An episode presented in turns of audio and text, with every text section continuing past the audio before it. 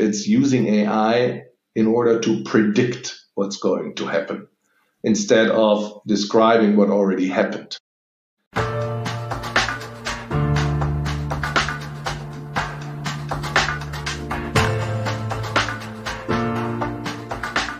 Welcome to a brand new episode of our podcast, Human and AI Mind Machines in the Gradient Descent. Thanks for tuning into our geeky podcast to discuss the fascinating field of AI and machine learning, corporate craziness, passion for technology, and the role of humans in it. Today, we're super excited to have the wonderful Andre Hartung with us. Andre is the president of diagnostic imaging at Siemens Healthineers and enjoys to be part of a purpose driven, passionate and diverse team from across the globe, which drives the digital transformation of radiology from intelligent imaging, AI powered clinical decisions to streamlined operations. That already sounds very exciting. So let's dive right into it. Andre, welcome to the show. We feel very honored to have you with us. How are you and where do we catch you today? Well, welcome. Uh, first of all, thanks for the very kind introduction. Um, I feel honored. yeah. Today I'm basically in, in home office. Yeah, as you know, um, we um, uh, currently, whenever possible, uh, try to work from home. Yeah. Mm. So, um, and that's uh, what I got used to now again as well. Um, so, um, basically, um, I'm sitting here. Uh, you mentioned it's snowing in Munich. Yeah, there is very light snow in Erlangen, um, and I'm looking forward to an exciting conversation with you. Awesome. Yeah, we do too. Um, so we found out that you have a background in medicine, right? So what actually brought you from the direct interaction with the patients to the industry at Siemens Healthineers? And what aspirations did you have as a young fellow in Düsseldorf? Was it always the goal to become the president of diagnostic imaging at Siemens Healthineers? Maybe let me start with the last question first. No, that is the simple answer to that. Yeah. Because at that point in time, I didn't even know that a president of diagnostic imaging exists. Yeah. So um, clearly, I had no clue um, uh, that this is going to be my career path. No, you are you rightfully said. Yeah, I studied medicine. I worked in uh, neurology and psychiatry yeah, for a couple of years in Düsseldorf.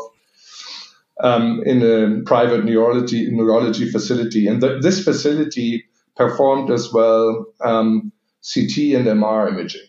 Mm. Um, and uh, as you know, as a fellow, um, um it's, it's, I would say um, it's not overpaid. Yeah.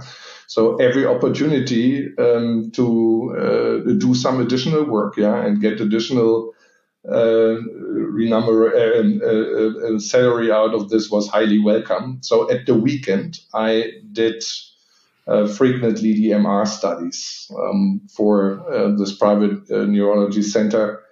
And um, that was when I A, got fascinated about imaging, and B, get the, fir- get the first time in contact with Siemens. Because as you may not expect, sometimes a machine breaks down and then uh, a service technician comes and helps you in order to fix it. And uh, over the years, um, there was a relationship built up between um, the service technician and I, and uh, we kind of started talking about his job, and and uh, I told him a little bit about my profession, and then um, all of a sudden he mentioned to me, uh, Andre, do you know that uh, Siemens basically is looking as well for physicians, and they are about to hire more of them, and I said, oh great uh, I, I, I, was not aware. And, and, at that point in time, it was really kind of, I was at a crossroad where I wasn't sure do I stay longer um, in neurology and psychiatry, or do I want to um, try something else? And I, I, got excited by this idea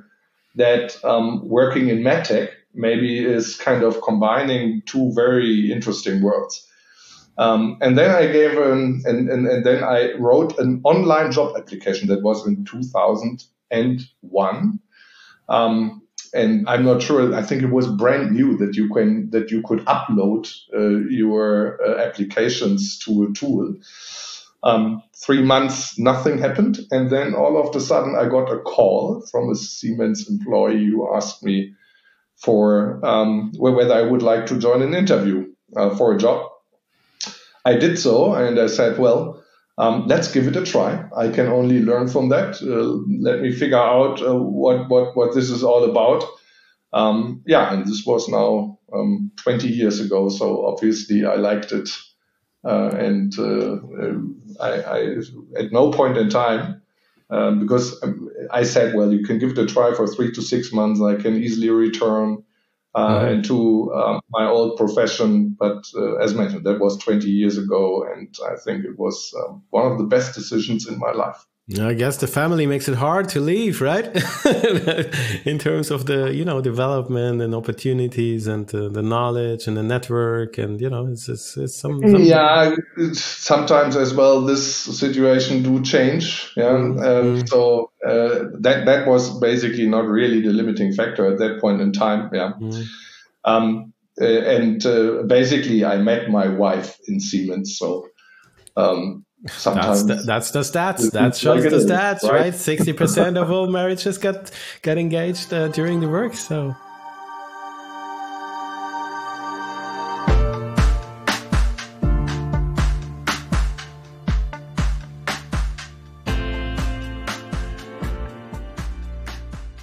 But let's talk about from maybe from from from you know lovely things.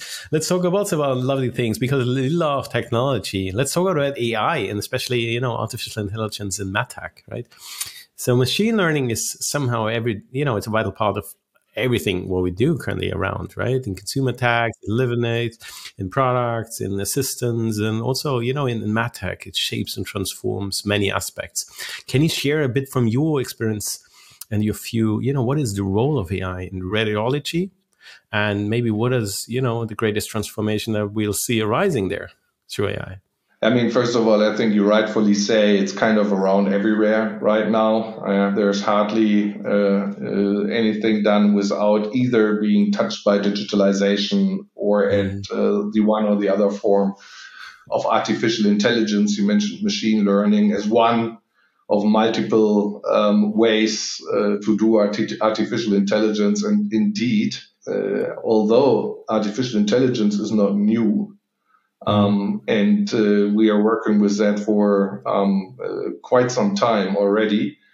Um, the performance and the ability by using uh, newer types of algorithms, of course, uh, is, is fascinating and opens up really new fields, in particular in the field of radiology. And when you think about the challenges of radiology as of today, then um, on the one hand, um, imaging or basically as well all types of diagnostic procedures are on the rise. And we, we, we are basically at the beginning there. And the reason is, is, is relatively simple. On the one hand, you have all this um, mega trends around demography and chronic diseases and so on and so on. So there is a ever growing demand on that end for a mm-hmm. proper diagnosis. Yeah? And mm-hmm. this is in the process one of the most important steps. Without a proper diagnosis, there is no right treatment later on. Yeah? So it's basically very closely connected to each other.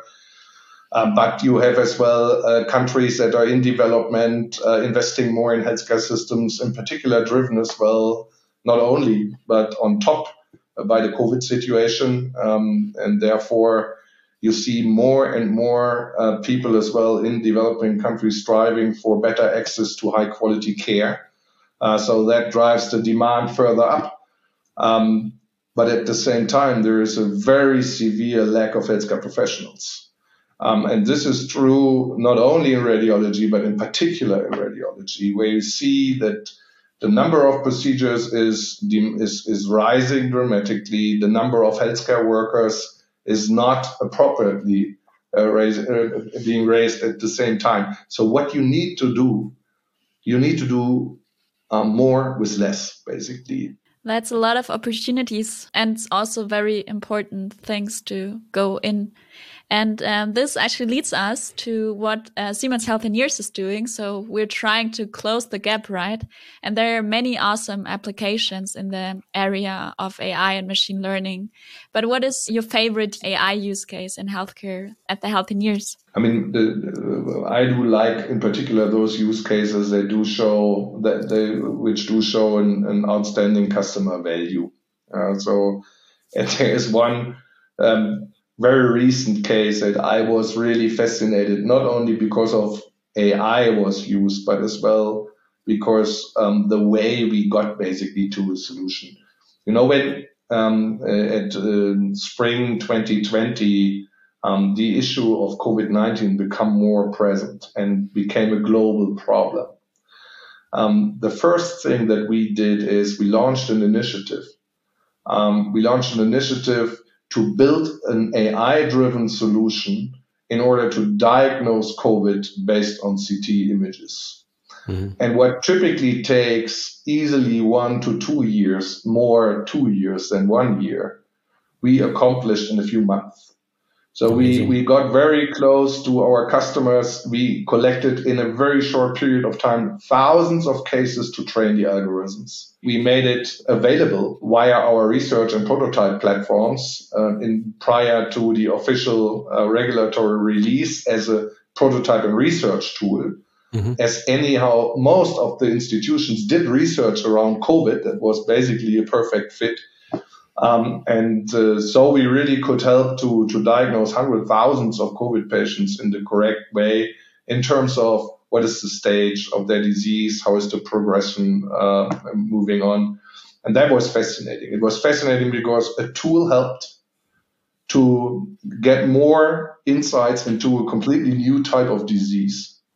And secondly, the way um, we we did it as a team um, having everybody on board uh, working cross uh, business areas, uh, independent of any organizational boundaries, only having in mind how can we be fast and at the same time deliver on the right quality to really make a difference. So that was certainly one of the most recent and most um, exciting examples. I, I, could now give you 10 more um, in terms of uh, so. uh, uh, AI supported reading of studies. Uh, you know, we have the AI Rad Companion and will cover the entire anatomy until 2025 or 85, at least 85% of it. Um, but when you just one sentence, when you look into what is the what is a very very exciting future topic, um, then I believe it's using AI in order to predict what's going to happen instead of describing what already happened. So, mm-hmm. um, uh, looking into large data sets, uh, correlate those with each other, try to identify patients' cohorts that are similar to each other in order to prevent certain diseases. Mm-hmm. That can become in the more mid to far term future a real game changer because then we then we change um, uh, then we change healthcare into something what it should be to keep the people healthy. Mm-hmm. Um, and and that, that, what we do today basically is we treat people that are already sick, mm-hmm. and that's and, and and that's from my point of view um, a very aspirational goal um, to to use AI in order to really get there and to prevent diseases in the future. Yeah, I love it.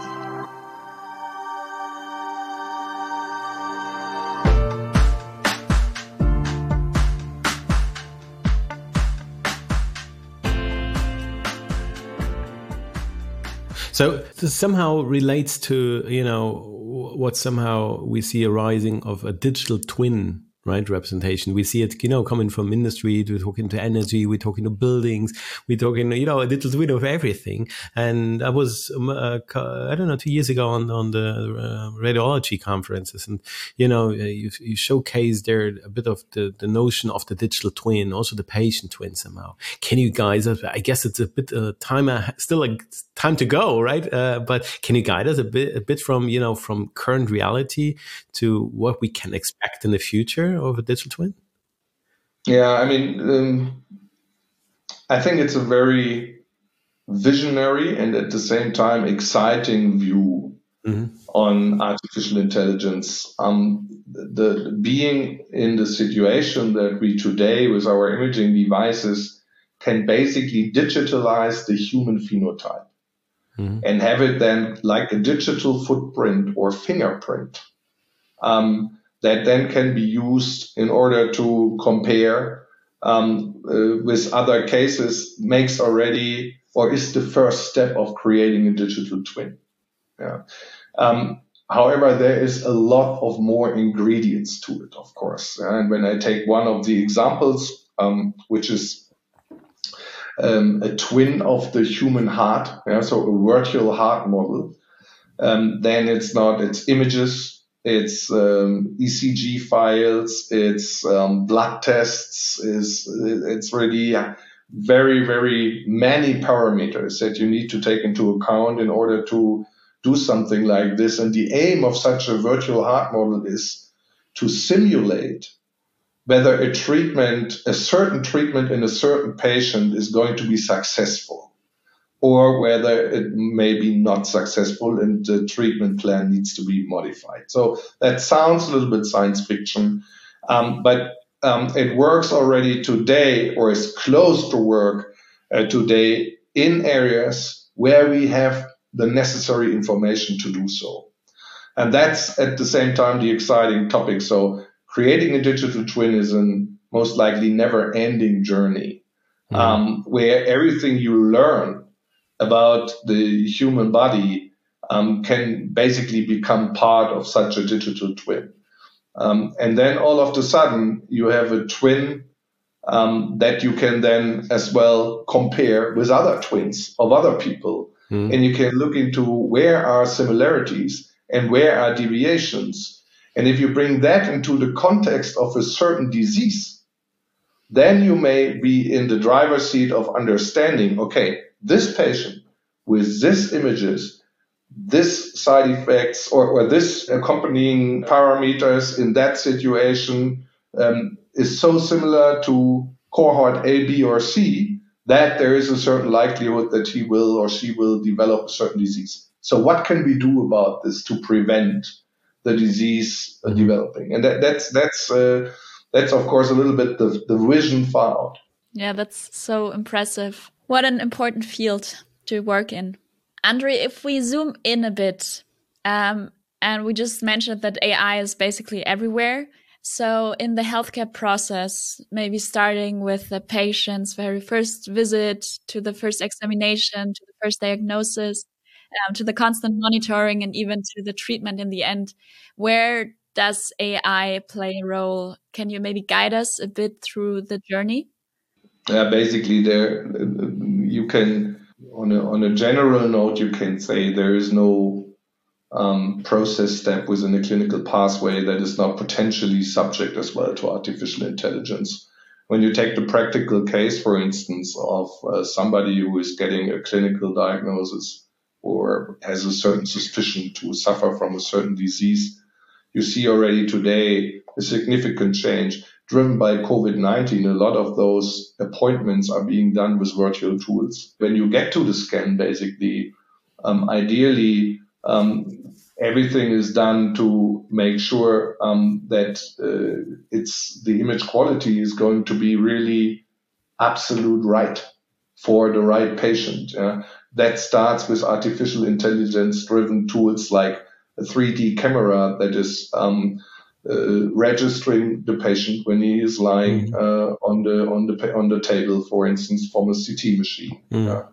Um, and then uh, it's a 3D registration um, of the patient. So and the positioning of the patient, which is crucial to get good image, image quality and to keep the dose as low as possible, is being done with an uh, AI-driven algorithm completely automatically. You just push the button, and then the patient is ideally centered um, you can as well then use algorithms to make sure that um, the images being taken are ideally suited to the patient, individual patient's physiological parameters, yeah, like the heart rate and so on. You can optimize uh, the contrast media protocol.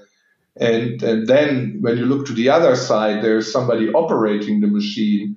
Um, in the ideal case, it's a highly trained um, super tech, knowing exactly uh, inside out the machine, um, but knowing that this is as well a precious, uh, very, very difficult to get high qualified people and technicians. Um, it's important that we make our machines extremely easy to operate, instead very complicated. So we have built-in navigation systems that basically guide through you through the entire procedure without that you don't have to know the technical parameters. You just need to know what the clinical question is. And uh, then the system is automatically providing you with guidance. What is the best study and so, and, and how do you proceed the study?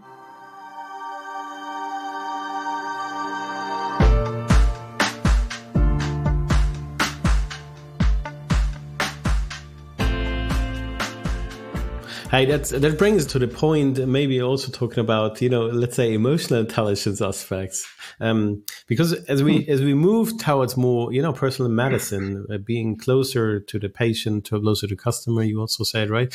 Which is awesome because, you know, I guess we can, we can leverage the strengths of algorithms, you know, ability to connect, find patterns, draw insights, and these kinds of aspects. But we need to, on the other side, also combine that with the amazing capability of humans still, right? Rocking um, reasoning still still super challenging for machine learning system. Empathy obviously something but also maybe you know seriously because we are we're talking about serious decisions right? Im implications on human level right?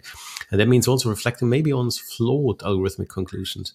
What is your view maybe i don't know the synergies between you know the emotional i guess and the computational intelligence if we say it like that I mean, the first you said it basically. Yeah, it's this is not a competitive approach. It's a complementary approach, mm-hmm. and this is why we call our AI solutions companions. Mm-hmm. Yeah, it's really not about uh, replacing uh, a medical expert, not at all. Um, mm-hmm. It's basically combining the strengths of both. Yeah, on the one hand, you have an algorithm the algorithm is never tired. The algorithm does never say, I need a break. The algorithm can work in the background and so on and so on and so on. And on the other hand, you have the human factor who can put the things in the right perspective in a way a machine most likely for a long period of time will not be able to do it who can understand the social context of a patient um, who does understand how does a patient feel, who can be empathic um, and can make sure that everything that is happening kind of reflects as well how the patient is feeling about it. Um, and uh, at the same time, um, he can focus on the things that are really challenging in radiology on the diagnosis side. You know, 85% of imaging tests being performed have no significant findings. Mm. So 85% of the time of a radiologist is being used basically to report a normal case. Mm. Yeah, but at the same time, while the, the number of procedures is going up, um, there is it, it's basically you can see that as a waste of time to one to to to a certain degree. On the other hand, of course, it's great, yeah, and a relief. Mm-hmm if there is no negative finding. But they need to have more time to really look into the severe and very complex cases and then really taking the time to bring the entire um, uh, patient view on the patient into the game, as I just have described, um, with all his senses. Yeah, and uh, and that, from my point of view, uh, would then be a real win-win situation uh, that at the end, um, the overall result is better, more focus to humans, um, and at the same time, a lot of the basic work is being done automatically um, with maybe a quick confirmation still of a radiologist. Um, that will still take a time before that paradigm will change, but we don't see this basically as an as an added value too much yeah, because we want to make the radiologist stronger and we want to make sure that he can use his time in the most precious way. And I believe in, in having this in a companion way, integrated in the workflow um, of, of a radiologist is adding there a lot of value and um, is making the difference as compared to just having computers trying to cope with um, diagnostics. Nicely put. Very uh, nice, nicely said. Really. Yeah, it's a very beautiful image of the radiologist together with the companion. Um, but it also raises the question of trust and explainability. So, how can the radiologist really be sure if the algorithm is um, certain or if the algorithm is right. And the algorithms already today shape the decisions of tomorrow, and more and more decisions are being enabled by data driven algorithmic services. And so, how are you dealing with the black box phenomenon in machine learning? What's the role of explainability in AI in health, and how do we enable that? Yeah, I think there, there is an even very valid point. The black box discussion is an ongoing discussion. Um, the that's a tough one. That, that's a tough one, isn't it? yes, to some degree, it is a tough one. Yeah, and it's happening not only in healthcare, but I believe it mm. has to be done very thoroughly in healthcare due to yes. the nature of healthcare. Um, but it's but it's it's, uh, it's, similar in other areas where AI is being used. Yeah, think about airplanes or cars. Um, uh, but I think before I answer the question, I just want to give one additional layer to it. The black box discussion basically represents the readiness of a society to accept AI to some degree. And this is making, this is, that is the real difference. How ready are we as human beings and as a society to accept something that maybe always gets, and, um, and healthcare is not the best example because there is no wrong and right so easily in healthcare. Yeah, mm-hmm. um, it's a very there are a lot of facets, but there are other areas where where there are uh, better examples. But it is, from my point of view, extremely critical that we learn kind of that sometimes things work and they work better than something else, although we may not really fully understand it yet. On top of this, there's another interesting or, uh, uh, thing. We we now have this discussion um, uh, all over the place. The reality is that in healthcare, most of the algorithms that are being developed are not black box because they are not unsupervised. Basically, the unsupervised approaches are the ones that really result a little bit in this black box phenomenon. The other ones are um, uh, are ones that you can basically explain. Uh, so it's not all the same. And um, yes, I believe there will be an ongoing discussion um, to what degree really um, those unsupervised methods can be then can be used in healthcare. And um, I'm convinced at the end it is about convincing results. Yeah, and uh, only when you will see very convincing results, then uh, I believe there is a certain likelihood that as well things that not always can be easily translated into something that that someone easily can understand still gets accepted. Yeah. Um, but uh, I believe it's a time to go before we will get there to um, to a clear answer.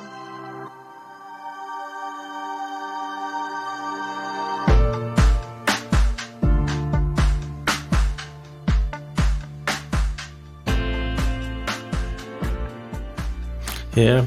But it's it's somehow tricky, right? And I, I I see a lot of also on CXO level now the discussion arising on the topics of ethics to be honest right? It's because it goes hand in hand and it's somehow a mixture then between you know who is accountability for that because you know making decisions it's only business saving but improving lives right? Which is super nice but then it's it's you you fuel the discussion about bias of the data about accountability maybe sometimes also about the certification and i get a lot of requests you know uh, is ai being can ai or let's say machine learning systems be certified is uh, do you have mm. do you have a view on that? Yeah, good. I mean, this is basically we run pretty intensive regulatory approval processes with mm-hmm. AI solutions. So uh, the minimum that you need to um, uh, that you need to prove is that your ability to perform AI based upon test databases. Yeah, so you have mm-hmm. one database that you use to train AI, mm-hmm. and then you have test databases and they need to be disconnected independent from those where you train the algorithm with. And then you need to demonstrate at least um, that uh, you are non-inferior to uh, as compared to a skilled radiologist when he is reading or interpreting the images. So we do clinical studies basically mm-hmm. in order to show that um, uh, in most of the cases we, we are even outperforming uh, experienced uh, radiologists. And this is not because they are not good in doing it. Um, this is just because it's always working the same way. There is no bias from no no intrinsic bias. I mean, uh, you can argue about bias, yeah, in mm-hmm. a different context, but there's no intrinsic bias in an artificial intelligence-driven algorithm. He's doing always with the same accuracy the task. Mm-hmm. um, and and that that is maybe one, and it's it's extremely fast, as because of the compute, computational power. Mm-hmm. And when you then compare um, it's not really a surprise that they are on par and sometimes better um, than than what a radiologist uh, can do. However, taking now the other example of the 15% super complex cases where you have to take all the parameters and the social context of a patient and everything background into account to make the right decision, and as well to give today it's not like black and white. This is what you have to do. Typically, you have options that you put mm-hmm. on, on the table. And the options patients choose from depend on their personal preference. And that there, there are as well multiple topics influencing this. This, an AI algorithm will never solve, at least from my point of view, not easily uh, in the mm-hmm. foreseeable time frame. And this is why um, when you when you look into uh, AI in, in medicine, um, I believe it can be even supporting um, that there is basically less bias in the system mm-hmm. Than the other way around. What is important though is um, that it's trained uh, in an unbiased fashion, mm-hmm. which is not easy. Yeah, yeah. Maybe that relates also a bit of the data, right? There's always the discussion, right? The machine learning folks, and we we see, you know, a lot of data rising, and we see also a lot of, you know, digital platforms. Let's say, you know, social social networks. Let's say, right? They're using their power of the data is constructed in this platform ecosystem, and they're using that and applying that, right? And then leverage, maybe also extracting some kinds of value, but also maybe also you know providing some uh, a, in the consumer tech or social nature. Though it's in you know it's it's led to a bit of closed and very concentrated power right? Consumer tech social networks shoppings and stuff like that right? Um, which is a different thing actually in industry right? About how do we share data? You know, do we need to rethink, um, you know, these aspects, open data sharing or openness aspects, you know, um, a sharing economy? Uh, that's super tricky, right? In house is that? Um, but um, I thought you leaping a lot of aspects, right? And in the experience I had, you know, with regards to data annotation, the value of data, the data, talking to customers, right? Um, engineers were though much of leaping that. To be honest, I thought like I, I found it super stimulating. How do you see that? Is that still challenging for you? I mean, the, the, on the one hand. Um, and that's maybe um, the good thing for us. Yeah, we did start um, collecting data out of very concrete collaboration approaches with with thousands of customers already a decade, more than a decade ago. Mm. This is as well when we when we started with supercomputers um, mm. uh, and so on. In, in, in particular, in our um, in our facility in Princeton to to do all type of AI and machine learning experiments and so on. Um, and we have now access to more than a billion data sets um, that that we can use. Still, that's not sufficient.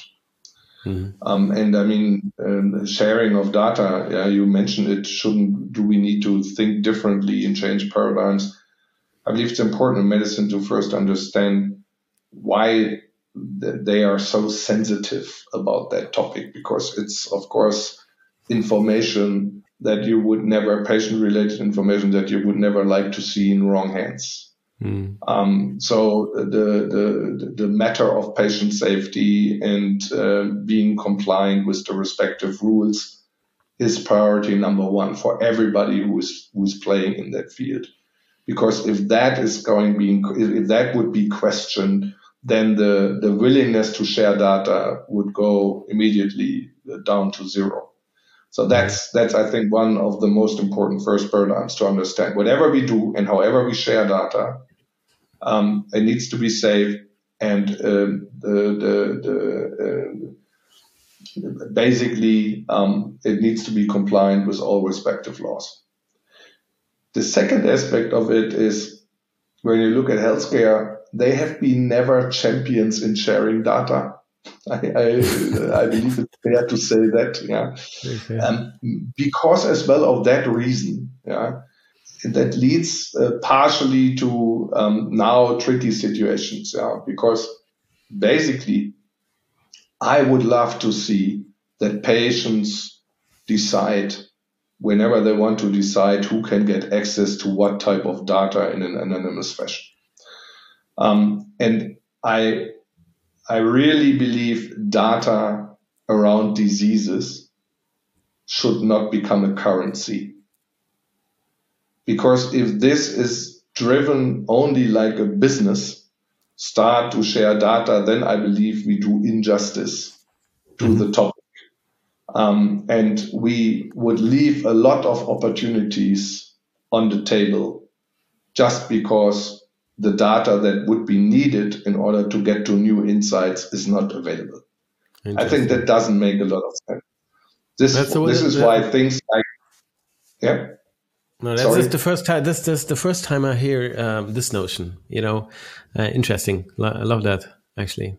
Um, yeah, you mean it's it, at the end. Yeah, um, the matter is the data is necessary in order to create smart solutions that add value in healthcare.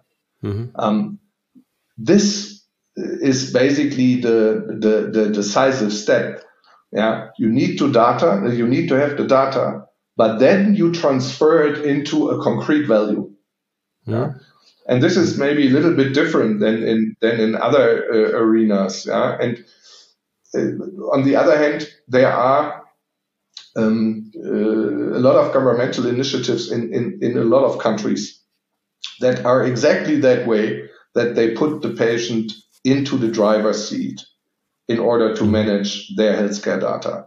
Uh, it's in the Netherlands. Yeah, people um, by law have to have access um, to their healthcare data and can make decisions who can get on top access to it and who not. Um, similar in Germany um, as well. In Germany, there's an initiative um, that um, uh, pushes providers to make sure that patients can get uh, access to their data and as well make a decision on how data um, can be used. And from my point of view, this is um, this is a pretty fair way um, of doing it. And uh, I would like to see this becoming kind of the, the, the standard. Yeah, that's a very interesting perspective. Thanks for sharing that.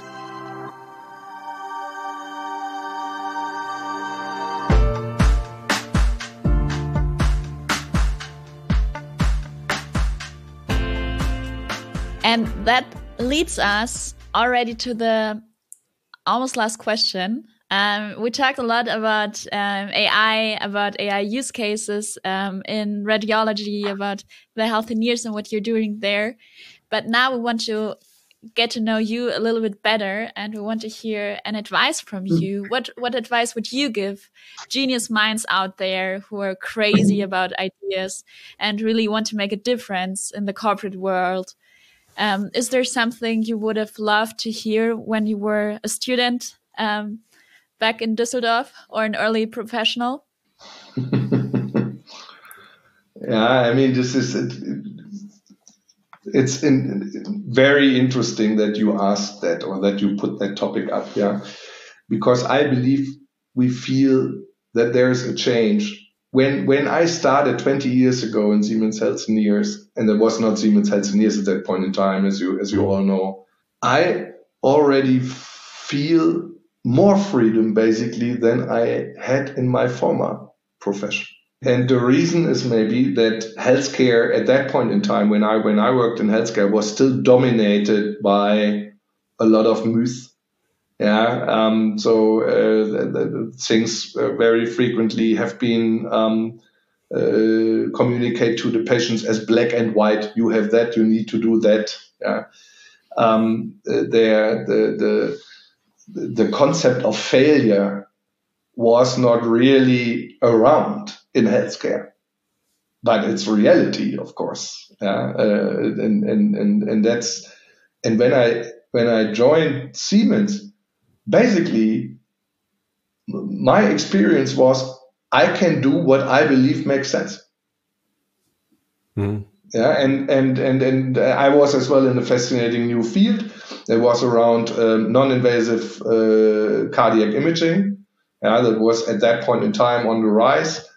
It was like pioneering a new field. It was basically pioneering a new field yeah, with, with, a, with a breakthrough where we got to in technology and nobody stopped me. Nobody did tell me what to do. Nobody uh, uh gave me too many rules. I believe um, a, lo- a, lot of this is um, what you just do. Yeah. I mean, and sometimes I believe as well when I look uh, today in, in health Healthineers, uh, basically you can do a lot. But when you do it, make sure that you understand the value that you really want to deliver. It, there needs to be a clear view on the value, and then if it's going complicated, complicated or too complicated, fail fast and don't uh, pursue the same way if you see that this way doesn't lead to success. And then I believe um, manage, management needs to learn to embrace this to the full degree. Yeah, I believe uh, I, I would not claim we have the perfect failure culture. Yeah. Mm. But you know, when somebody like me coming out of medicine where was zero failure culture, yeah, mm. going into um, an industry where at least failure was as a conceptual uh, topic uh, around, yeah, that was already a big difference. Mm-hmm. Cool. And the other advice I always give to people is that um, they should only take advice from people that are as willing by themselves to take advice. that's that's a very good one yeah. for the end. Andre, thanks so much for your time. It was so interesting. It's so meaningful uh, in what area you're working. Um, I wish you all the success in the world for your next endeavors. And before we finish, uh, we want to uh, play a game with you. It's called Authentic Autocomplete. It's our final game. Mm. And I will give you a couple of sentence starters for the closing, and you will just finish them. Are you ready, Andre? Okay, I, I give it a try. Yeah, yeah, yeah. Okay. You give it a try. Okay. Okay, let's start with an easy one. So, Siemens Healthineers is? it is a great place to work. Nice one. Technology with purpose is? Technology that is creating value um, to our customers or the customers of our customers um, who are the patients. And last but not least, the next big thing at Siemens Healthineers will be us pioneering in giving 4 billion people that don't have access today to proper healthcare uh, in improving the situation and allowing more and more people to have access to um, good uh, healthcare.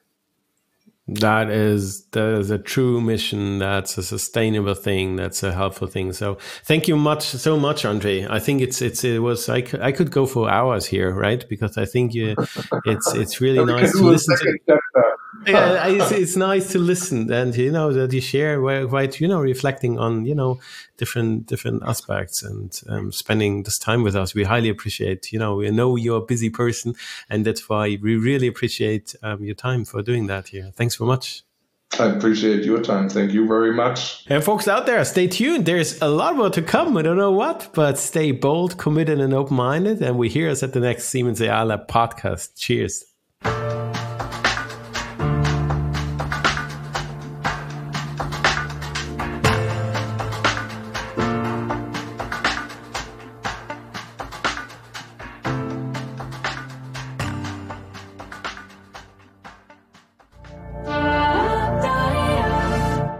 Just a short disclaimer to add. AI Rad Companion consists of several health products and medical devices in their own right and products under development. AI Rad Companion is not commercially available in all countries. Its future availability cannot be guaranteed. As well, to clarify, The AI Rad Companion chest CT does not itself diagnose COVID 19, but rather helps clinicians to diagnose COVID 19.